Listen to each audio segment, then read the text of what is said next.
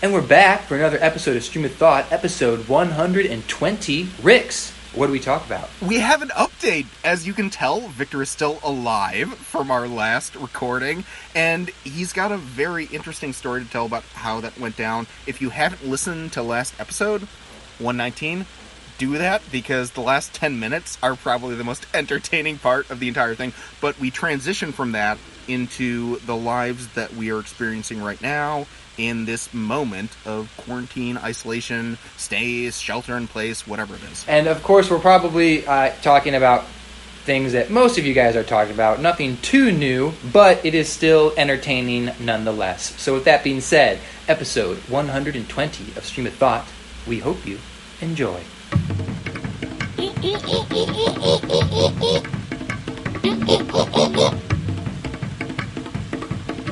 All right, so for those listening, if you don't know what happened to me, spoiler alert, I'm going to give you a few seconds. Listen to the previous ep- episode.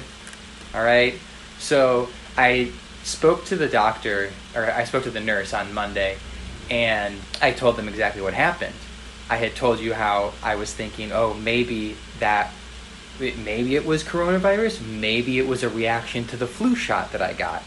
And the nurse had said, you know, it's possible but typically people will react to the flu shot much sooner because I told them I was like, oh yeah, you know, I got the flu shot on Tuesday. This happened to me on Saturday. He's like, oh, that's strange because it normally doesn't happen that late. It's always sooner, but it is very possible that you had a very very mild form of corona, but there's just no way of knowing.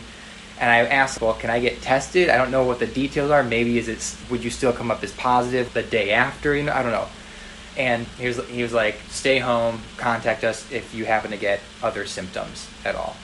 And a person from HR from my work had called because I told my job. I was like, "Hey, by the way, I got sick." And so the woman from HR call, called, and I told her what happened, and she's like, "Okay, when do you plan on going back to work?"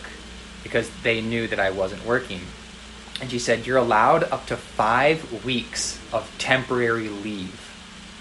This is the second week I'm allowed up to five weeks of temporary leave. And I, and I told her, I was like, I don't know, because at least here in the States, there's, it, it seems like there are people who are in crisis mode, and then there are people who are, uh, I'm just going to go for a walk in the park today. You know what I'm saying? And everyone in Europe is in crisis mode. And I told her like, well, my sister lives in Europe. My mom's doing the mom thing, telling me to stay home. I feel fine. I could go to work. I'd feel better if there were like measurements put in place, like what's going on. Because when I left, it was just a giant shit show. And she said that they are they've limited the number of people allowed in the store, and I guess they're installing plexiglass at the register just to uh, avoid people from breathing into one another's space. They're you know, installing the plexiglass, really, based off this. Yeah. Wow. But anyway, so I contacted I contacted the store. I contacted the bookkeeper. I'm like, "Yo, what's going on?" And she said, "Yes, they're reducing the the number of customers in the store to only 30 people at a time. 30 people at a time." The store hours as of yesterday, we now close at 8 o'clock instead of closing at 10 o'clock. They're keeping people six feet away from each other at the register, and they have not yet installed the plexiglass, but I think they're going to. And I was like, okay, good. That makes me feel feel so much safer because one, I don't want to be waiting for five weeks. I kind of want to go to work and be active, and I can afford to not work for five weeks. Do I want to? I'd rather just make some money, you know what I'm saying? But at the same time, I don't want to underplay this whole Corona thing because I keep re- continue to do watching YouTube videos and, and reading articles and how there's an emphasis on the elderly and people who are predisposed to certain illnesses, right? Pre-existing conditions. But then, yeah. yeah, but then there are, I've read there are people who are in their mid to late 20s or early 30s who are extremely healthy and they're in the hospital on ventilators so it's like uh, I also don't want to just risk it. So I think I'm going to take. I told them I'm going to take the full five weeks until further notice. That's something too that I'm I'm seeing as well because especially now that the U.S. is on track to become the new epicenter for the pandemic, you're seeing a much larger percentage of younger people who are getting seriously affected by this. And so I'm thinking to myself, wow. I mean, you, you figure though that no one has any immunity build up to this. No, it's a very novel virus, and so no one really knows how their immune system's going to respond. And you have, I mean, this is probably the worst time for it to occur for people in college or, or young people going on spring break because who who wants to who wants to give up their spring break and if you're a young healthy individual who maybe have dealt with the flu before why the hell not why, why not you know let's risk it uh, you're young you're healthy you can recover Dude, I just feel I just feel bad for. I mean, we already talked about the people who whose livelihood depend on serving groups of people. You know, whether you own a small business like a salon or you're a waiter or whatever it is that you do. But then think of all the people who planned on getting married this weekend. you know what I'm saying? Like, my goodness, that would suck. Or people who are expecting to give birth to a child. here's an interesting thing. I have experienced both of those situations. So out east, obviously, Joe does his weddings. He's a premier, top of the line, very in demand minister for weddings. And over the past couple of weeks, he's had all of them canceled. All of them. And that's probably, he does about a wedding maybe one every three days or so, maybe Wow. more. I mean, it's insane. And he's been having to coordinate with couples who he has been chosen to be the officiating minister and selected by various couples up to a year in advance. Up to a year in advance. That's how the area in Jersey that he lives, Bergen County, which is one of the mm-hmm. wealthiest counties in the country. So here, these are not just your typical go to the Morton Arboretum and have a have a wedding outside type of things. These are massive, grand experiences that involve luxury food, live bands, all the you know, bells and whistles, uh, The works. any any Yeah. anything that you could imagine for what the perfect idealistic wedding is, overlooking the sea, overlooking the ocean. And so here you have, and he actually had a service a couple of weeks ago that there were, I think there were 12 different wedding couples who attended, and maybe half of them had their weddings canceled around that time. And so here he's trying to comfort them because they've never experienced anything like this before. These are, of course, high class weddings, and so you expect everything to go according to plan. And if it doesn't, you just buy your way out of it, get somebody else who can fill in whatever's missing or whatever falls through. But here, now that everything's shut down, he is having to deal with consoling these very rich couples who who don't know what to do and I think that there's a feeling of anxiety on their part that they can't control the situation, something that they had never been able to do. Plus a wedding in general is super stressful to plan. And yeah, I mean, I, that that is totally something that kind of crossed my mind. The other thing too, for births of children. So Yeah. Vic, Victor's kid in Chicago came three weeks early. He's about a month old now, but he was supposed to be born on March 11th, I believe. That would have been at the time where the pandemic was starting to kick up and, and hospitals were starting to get inundated and stuff like that. I'm like, wow, what a blessing from God that his kid arrived, Samuel arrived early, uh, and just a really fortuitous turn of events. But I'm thinking to myself, wow, that, that would be super stressful if you're about to have a kid, especially if it came late too. If he was after March 11, it would have been. I don't know, man. I I'm just glad that that circumstances worked out in that case. But I I know the stress and I know the feeling. I've I've felt it from both ends. It's not like with at least for you know when the when the babies come, the babies come. But at least with a wedding, it's not one of those things where it's like, oh, let's just push it back a month because once you select your wedding date and the venue and the food and all that, everything else surrounding that, the people who own the venue, the catering company, the DJ, once you select your date, that is locked in. They are then booking other dates for other things. How much you how, you you have like no leeway. You are royally screwed. I, be- I imagine. believe they call that the domino effect. Yes. That Yeah. once you tip one over, everything Yeah. else falls apart. And so, Right. and I think that's why people are kind of freaking out right now Right. as to what the implications are going to be. Because, I mean, even with my mom's business, uh, that doing the architectural work for the state, who knows how long the state is? She does prison work, and so uh, like repairing the roofs on prisons. and who knows how long that's going to get pushed off to. She's she's anticipating that she's not going to get paid, and she has projects that she's getting she's waiting to get paid for. She's guessing it's going to be another year before she sees any income from all the work she's done already and the current projects that she's working on right now. And I think On top of the government having in Illinois previously shut down from a while back. It- well that's that's what she's taking it off of is Yeah. that is that that is what happened during the uh, what was it the illinois government shutdown of i think it was 2015 maybe 2016 where the Something government like was shut that. down for almost two years and so it took her two years basically to get paid for stuff that she had already done now in illinois anyway the nice thing is that interest acc- accumulates of course the taxpayers have to foot the bill for the interest that goes up but she ended Mhm. up get, getting paid about 150 what she was originally supposed to get paid oh, just shit. because the interest kept building up over and over because they weren't able to pay and that's how the state operates in in if they're not able to fulfill their financial obligations interest accrues and so she ended up getting about one and a half times what she would have originally but it still was hard on her business and Yeah. and dude i'm kind of in limbo myself right now in figuring out where it is that i'm going to be next in my fantastical journey of life up to this point.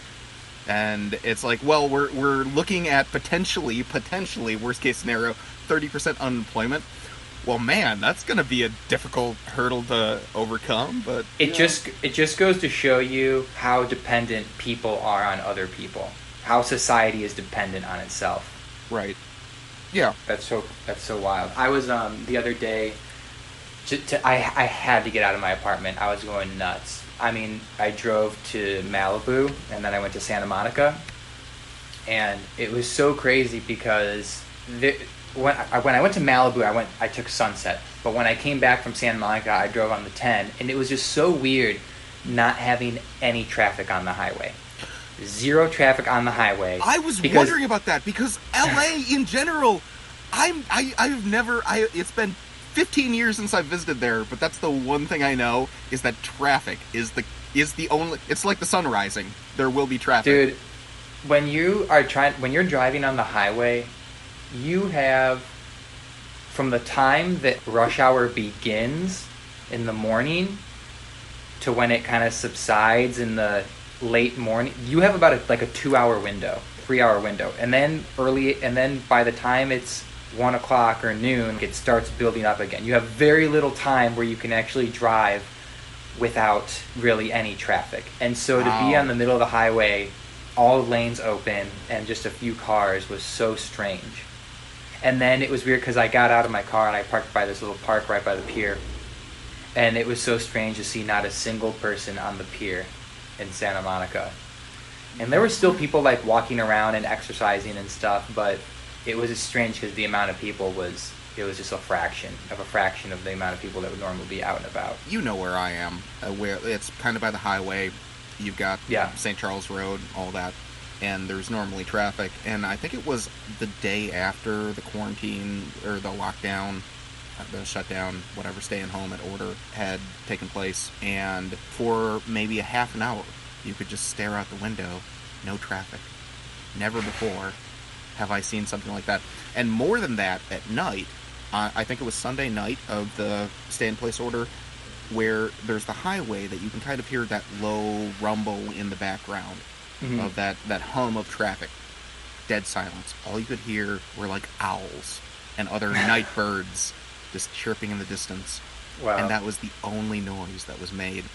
And I was thinking, wow, if we if we want to if we want to work on climate change, let's just keep this pandemic around for another couple of years. And bro, the number of cars that are off the road right now, this has got to be doing something positive for the environment at the very. I saw least. an image, I think, w- overlooked the Midwest or like the Chicagoland area. It said before coronavirus, after coronavirus, and it measured the pollution that was in the air. And the coronavirus, the portion right now, there's zero pollution. I mean, not zero, but you can see you can see the, the color gradations or whatever. So Yeah. like go from red to blue over the course back of to maybe blue, a week. yeah. They really do, yeah. So- Dude, so so like we we keep saying lockdown, lockdown, lockdown. The security guard at my store, I was talking to him, and he said that his sister lives in his sister lives in Ireland, and they're not allowed to leave their house. If they want to leave their house, they have to make a request online. Really? Yeah, Well, it's easier to do when you have a population of maybe I- yeah, a hundredth, yeah, for sure, a hundredth right. of a percentage Yeah. of what the U.S. is. Yeah. But on a positive note, in a couple of months, in theory, we should be getting checks for uh, one thousand two hundred dollars. I know. That'll be Yeah, I think they said by the end of May, because that'll cover the one, two, two and a half to three months that people. I, what do you think about that? That's like, I mean, you know, I, yeah, yeah, because I actually was going to ask you what you thought about that too, because it's interesting. I think we talked a little bit about this before when it came to the the insider trading of senators and stuff like that, Mhm. and there's the questionable components and with the stimulus thing that they're putting out right now it's two trillion dollars as i understand it it's something maybe quarter of it 20% of it's going to people like us but then yeah, I think it's two. I think it's a quarter, and then like a hundred. I just read that article this morning, yeah but yeah, I think it's two hundred fifty billion dollars. And then uh, Democrats had fought to put in supplemental money going to hospitals that are short staffed, which apparently was a sticking point of the Republican end. They didn't want that for some reason. And then the other part was uh, corporate bailouts, basically. So money that would be unregulated that goes to the biggest businesses in the country that the CEOs could do whatever they wanted. They could put it in their own pocket and just spend it on vacation money if they chose. And that Why was, wouldn't it be regulated? because that's not what Republicans wanted, and it's as simple as that. And the Senate is controlled by Republicans, so it needs to be able to appeal to the corporate sensibilities of the Republican Party, where they wanted to take care of high donors who were in charge of various massive corporations that needed the money for whatever reason. They said Because those people are extremely influential and Republicans and they're friends, and so they, yeah. I well. I, I mean, it goes back to that whole circular firing squad type thing where you give me money, I'll donate to your campaign, you get reelected, you give me more favors, and it just goes round and round and round like this demented Ferris wheel type thing. So, yeah, I don't know. On the other hand, though, I'm glad it's done. I'm not too familiar with the intricacies of the bill, but it, it's really frustrating that whenever there's public support, financial support being sent out, you've always got to add in two times, three times as much for massive corporations. And unfortunately, in the process, small business gets screwed. And I don't know, man. I it's a weird game that it feels like isn't specific to Democrat or Republican. It's just unfortunately right now in the corporatized Republican Party that they've said we are the ally of big business and that we are going to make sure that they're taken care of simultaneously with the people who make less than we do, more or less. So, I know that I think only 15% is going to hospitals, I believe, in the article that I read. So I was like, hmm, that uh, seems a little on the low end. it seems weird, especially now that we have like a mass shortage and a ventilator shortage and all that, and the hospitals are getting overwhelmed right now. But then it's like, to the $1,200 for everybody, for most people, that's awesome, but that's not going to alleviate everything that has happened since day one until the time that they get their paycheck. So it's like a giant waste of taxpayer money, but at the same time, I'll if I was a waiter full time, I'll rather have that than nothing. Right. So- Yeah. but but I mean, but that doesn't fix everything that happened from the time that this started again to the time that I get the paycheck. so would that pay for a month of rent for you or no? Uh, yeah, pretty much. Okay. Yeah, because when I was in um, Minneapolis, that that would not cover my rent. That was the only thing that I had to Yeah, I guess you're live right. off of. I mean, it would help if you're able to if you if you only have if, if you're able to survive for at least a couple months and then you get that paycheck. That would help a lot. It's interesting though. So I don't know if you had followed the Democratic primary at all. There was a guy named Andrew Yang, Yang Gang. He was the Asian guy who was promoting thousand dollars a month income, basic universal income. Allowance. That's what you're talking about. Give everyone a thousand dollars a month allowance. Right, uh, unconditional. Basically, what's happening right now. Oh, where Oh, for what's happening right now. No, Okay. no, no. It just in general, he said that this would be a good principle. It was a big, it was a big thing where basic universal income, where you give every American a thousand dollars, and it will alleviate the burden for the top, for the bottom fifty percent of the country. Which, I mean, I think that we're probably in that area ourselves in what we make. But think about it: what an extra thousand dollars a month would be able to do, either for your savings or for being able to get a car if it breaks down, or repairs, stuff like that. So it's very interesting that suddenly now we're going back to that. I don't know. Do you remember? Because we were we were minors at this point in time when George W. Bush sent out stimulus checks in I think it was 2001. I believe, right after 9 11, that families were sent checks. And I don't know if you remember anything like that. I don't. I personally. don't. I don't remember that. I can't remember the exact dollar amount. I think it was something like 800 or $1,000 for families, and then per children it was 300 to $600, something like that. So it's not, I mean, it's not new. It's happened before and in recent history within the past millennium. So for you, like living in California right now, which I'm assuming has a much higher standard of living cost than, say, a Midwest area would, would you agree with that? I mean, no doubt, an extra thousand dollars a month would help. Yeah, it's awesome, but I just, I don't know. What's like, what is money at that point? Because $2 trillion back in, gosh, I can't remember what year it was, but in, I, I think it was during the 2008 elections when I was in college working for campaigns.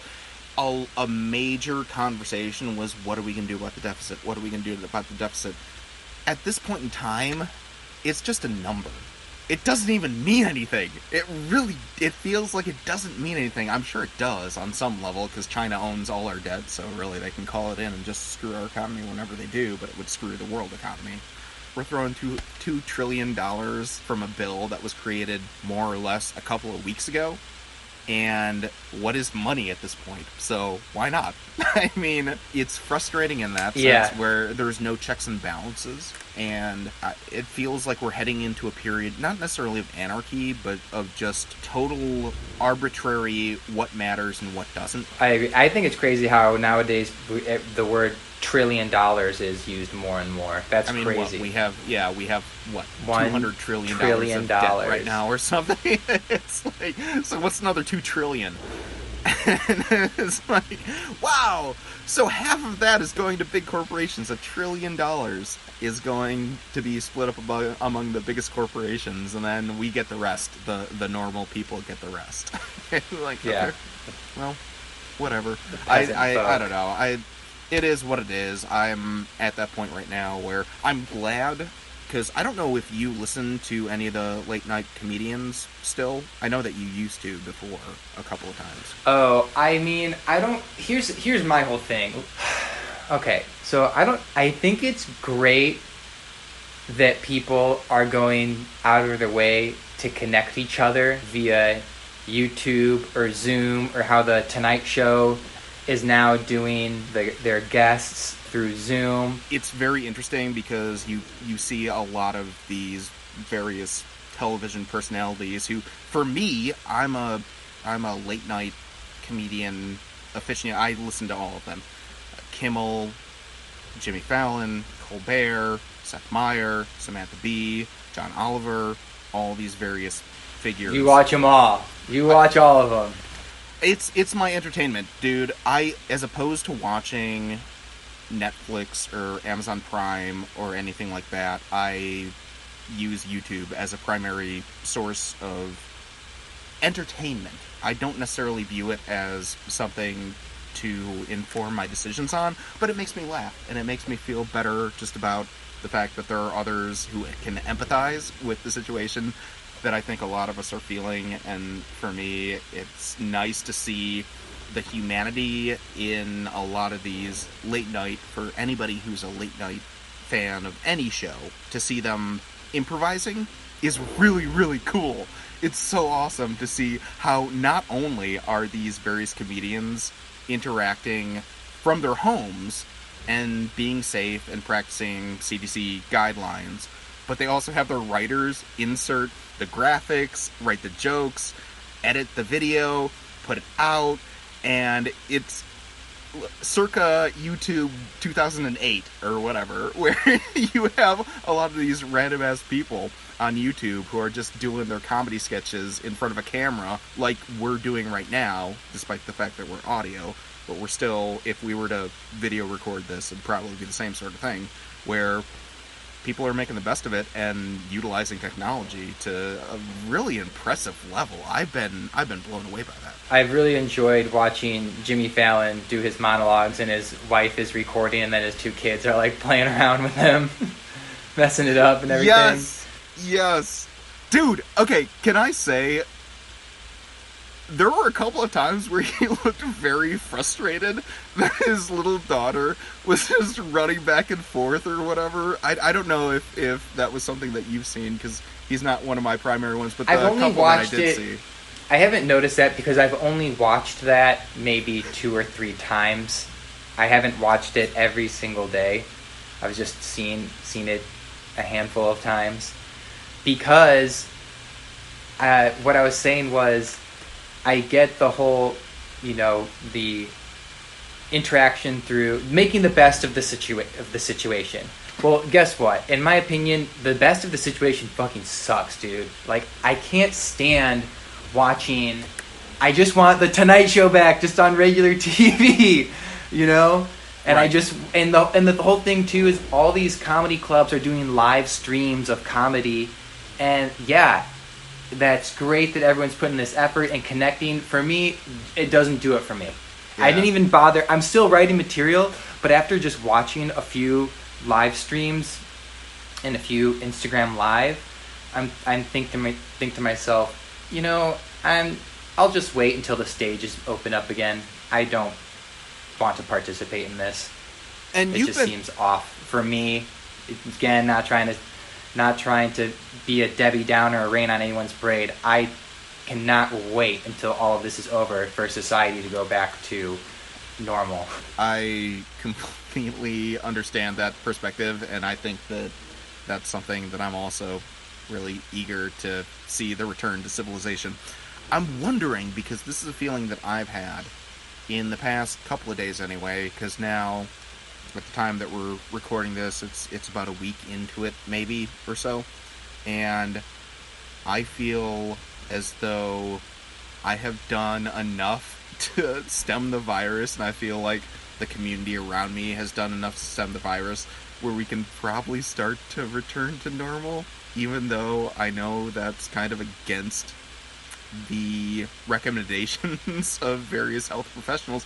But I, personally, for me, I feel as though, yeah, I think that we're we're doing the right things, and especially I had read a couple of articles from Chicago Tribune, watched a couple of videos from Chicago News saying more or less that Chicago and the Chicagoland area has been doing the right thing when it comes to minimizing social contact, social distancing, whatever you want to call it, and that we are making an impact on the number of people who are going to a hospital and we're not overflowing the system right now. It's it's still strained, but it's not something like say a New York City or a Florida, for example, when it comes to the intensity of the virus because people it feels like in Illinois right now or at least northern Illinois are taking it seriously enough that I feel like well we're if we're doing the right things and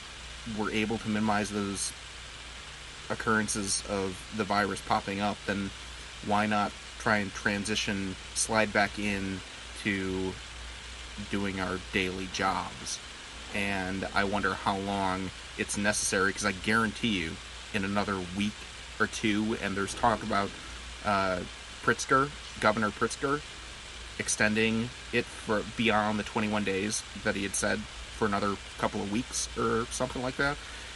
It's just like you get to a certain point where everyone's so sequestered and you have eliminated and isolated the virus. People who are sick know they're sick, and you're able to take the proper precautions, knowing the virus is still out there, to be able to just get back to work and get into a public place. I don't know if that's like feasible for a place like LA, where it's just a grimy, gross place of viral infection. But yeah, the Chicagoland region and the burbs especially are taking enough precautions where I feel like we've stemmed it. We've more or less we've flattened our curve and it's a shame that we're not able to enjoy the benefits of that until the whole country's back on track.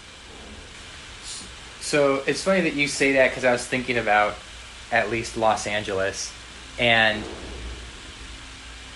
it's my personal opinion that when this whole thing happened last week and they released an article saying what you can and can't do, and they said, oh, you're still allowed to go out and exercise, I'm thinking to myself that you're so you're giving everybody a free pass to just continue and go about their normal day. Because what happened was over the weekend, all of the hiking trails and parks were overcrowded with people, and so the other day they shut them. They, they're that. now closed, and the beaches too. And so when I was driving up and down the PCH, all of the parking lots along the ble- along the beach are closed because those public areas people had nothing else to do, so they just but a bunch of people would go to the beach or go to hiking trails or whatnot, and so now they're the beach parking lots are closed, and now they are either in talks or they're about to close different parks. And it's like, why didn't you just do that in the first place? Duh. Like, you know, I didn't even think about that. are you mental? Where, where, dude? I mean, there, because in the burbs of Chicago, right? There's plenty of places where you can go to exercise without being around other people. Granted, this is the most people I've ever seen out on the street in the sidewalk, but still, it's spread out enough that I'm not feeling crowded, and people who I pass, we're all very respectful of the space that we have, and I can't imagine a place like a city. I yeah, I I don't. Oh gosh, I didn't even think about But- that. let me let me ask you what's your opinion on this because I've really only gone outside in the courtyard and then I'll step out onto the sidewalk. I think the other day, well, I had to move my car and with the exception of going driving around which I felt fine doing because I'm just in my car, I'm not interacting with anyone. So I said fuck it, I'm just going to drive around. Right. But I had witnessed somebody I had witnessed somebody um, jogging in one direction and then in the opposite direction somebody else was jogging and they they went right past them or i think they were maybe walking or something i don't know but the guy who was jogging said uh, what did he say? He said some, something along the lines of jesus lady watch it. And i knew he had said that because he didn't he didn't want to be close to her you know while she was walking or running by and he was jogging by. Right. but at the same time, how much time are you really spending in the vicinity of someone if if you're running past one another or even if one person is walking, even if two people are walking, like that interaction is fairly minimal. I thought it was a bit of an overreaction, but I just wanted to get your two cents on it. Because I've noticed too when I've had to go to CVS, which is right around the corner, Yeah. if I'm walking if I'm walking up the street, I've noticed this on two or three occasions. There's somebody else walking in the opposite direction on the same side of the sidewalk as me. And that person several, several, several, you know, a quarter of a block, half a block in front of me will cross the street and I know it's because I'm walking in the opposite I'm walking towards them. uh-huh. And me, I'm just I'm just thinking, you know what? I would still I feel perfectly comfortable being on the same side of the sidewalk, walking in opposite directions, and I might take a step to the side, you know, but I don't know. Okay. I guess you can't be I guess statistics have proven you can't there's no such thing as being too safe. You can always do a little bit extra to make sure you you are protecting yourself and those around you. Right, and so there. Okay, so there's a couple things. Uh, First of all, there's a sociological term called uh, I forget what it's the actual title is, but it's it's more or less risk assessment as to what is what is the difference. How do you balance safety versus in um, disruption to societal whatever. So people crossing the street, for example, when they see you, not going to be a huge issue. I'm going to say this, and we'll see how this goes because my mom listens to this podcast. I love you, mom. Is this gonna is this gonna be a ranting Ricks? It's not. Yeah. It's not. It's Oh, not. okay. No. No. No. No. All right. No. I'm. All right, just- all right, I'm- all right. I am. I. I am. I. Again, I love you, mom, but I am. I feel as though I am trying to articulate the various spectrum of minimal to extreme. Whereas the minimal is people don't give a crap and are handing out donuts without protection to random people, and the other thing is saying don't touch anything anyone else has touched because you could get it, kind of thing. So, uh, I, so my mom has a package from Amazon that's on the front porch that she's not going to bring in for two days or, or a day or something like that. And she's, I guarantee you, she's going to correct me when she hears this, but uh, because the the virus it, it was delivered by Amazon, so understandable. But she wants to ensure that there's in no way any way that the virus would still be alive when she brings it in from the front porch to the the entryway.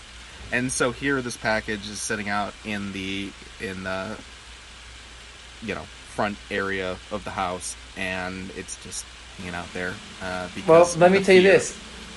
I was watching an Instagram stories video where um, one of my friends had said, "This is how we do groceries now," or something along those lines, and she's recording her roommates un, un taking the groceries out of the bag.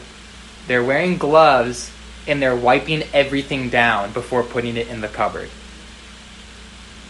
And that, that I mean, until we figure out what's going on, you can you can make fun of someone and you can kind of laugh at it, but this uh, there you do what you got to do to feel safe. Right, and I think that. And I'm I'll add this too, and I'll add this because I I um when I have to walk outside, obviously I'm touching something that everyone else can touch, the handle on the door. You know what I'm saying? And when I was got coming up from grabbing laundry, I put my hand on the rail, and I'm me. I'm not gonna freak out about that. You know, I, I could I wash my hands? Yeah. Have I done it? Yeah. Where I immediately after, but if I don't remember to wash my hands afterwards, I'm not gonna rush to the sink to like wash my. I don't freak out. Just I don't. I don't know. I'm a little in between. Right, and that's kind of where I find myself too, where I, I do see both.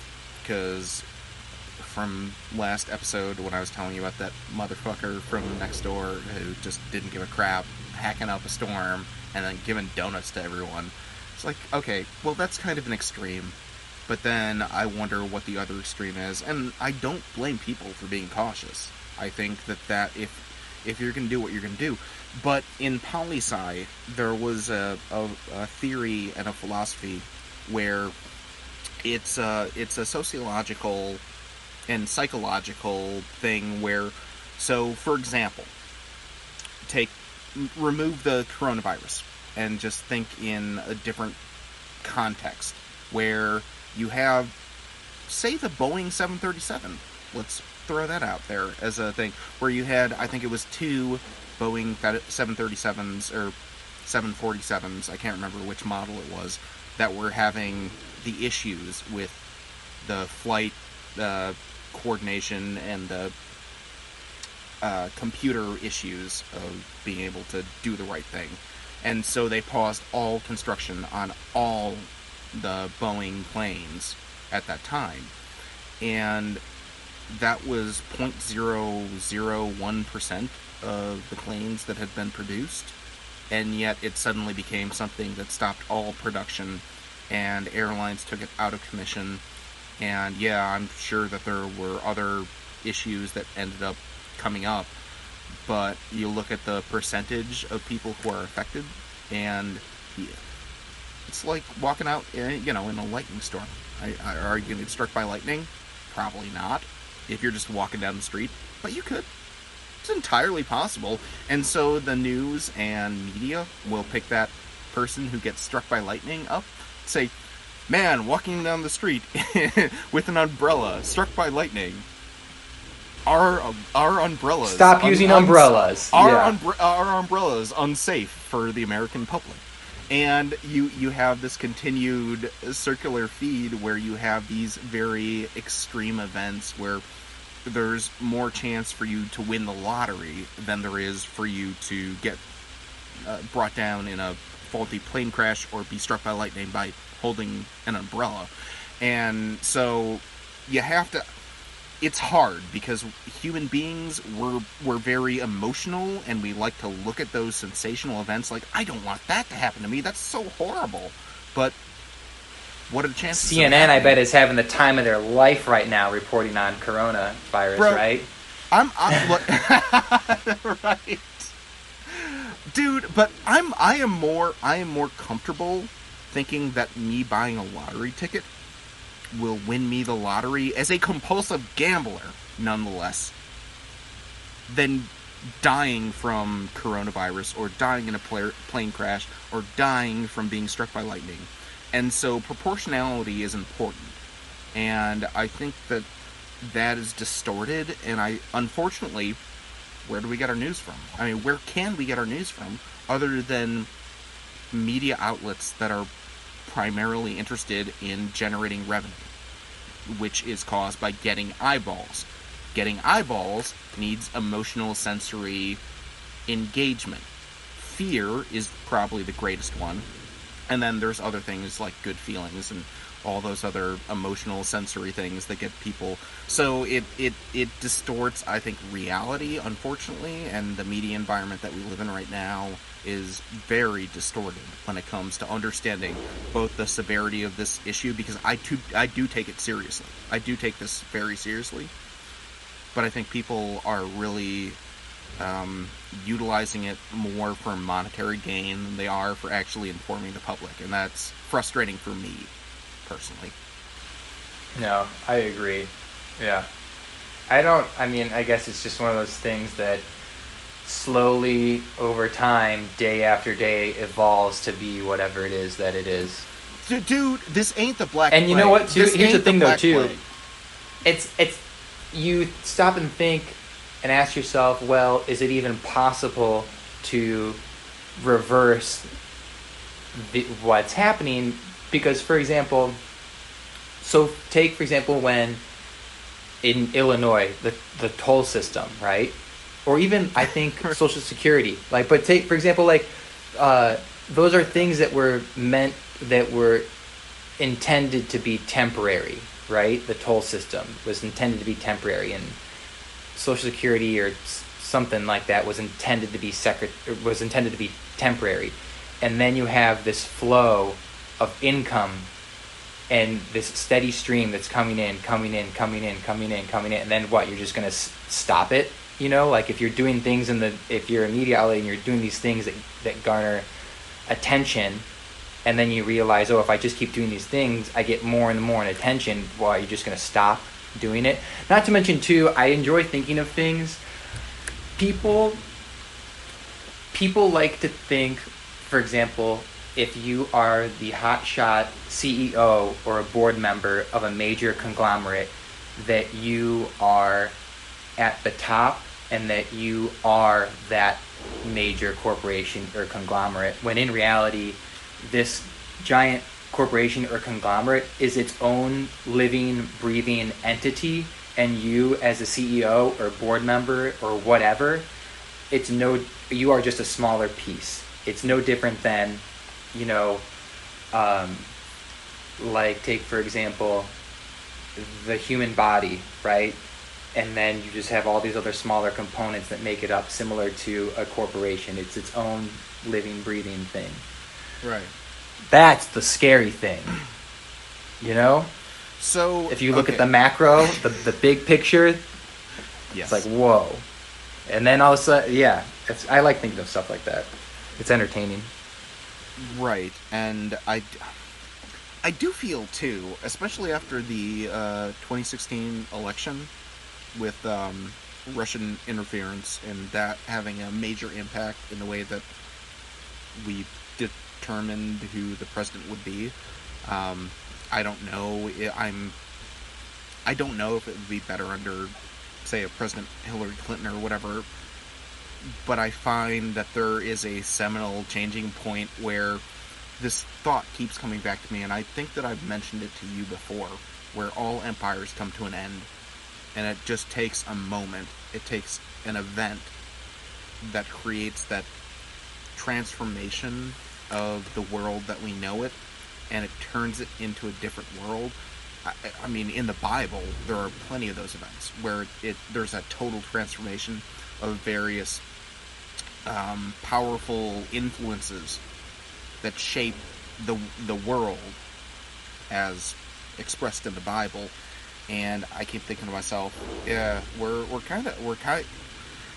I don't know. I, I I had that thought maybe during the election um, uh, four years ago, where feels like we're in a era where there's a lot of transformation happening, and the fact, dude, that you have all for the first time, dude, all sporting events, the Olympics have been postponed, probably going to be canceled. You have all these seminal moments that have been staples in human history for the past hundred plus years. Hundred plus years getting interrupted. There's a moment right now of change that I'm wondering what the world is going to look like after we get through this and how dy- power dynamics and social relationships and all the, you know, the emergence of social engagement on the internet is going to affect the way that we reorient society now. And I sense it coming. I don't know what it's going to look like, but it's it's one of those. It feels like that that lobster being boiled in water, where you're you're not going to know it as the water's heating up, right? you're not going to know that you're getting boiled live, and yet it's happening as we're speaking.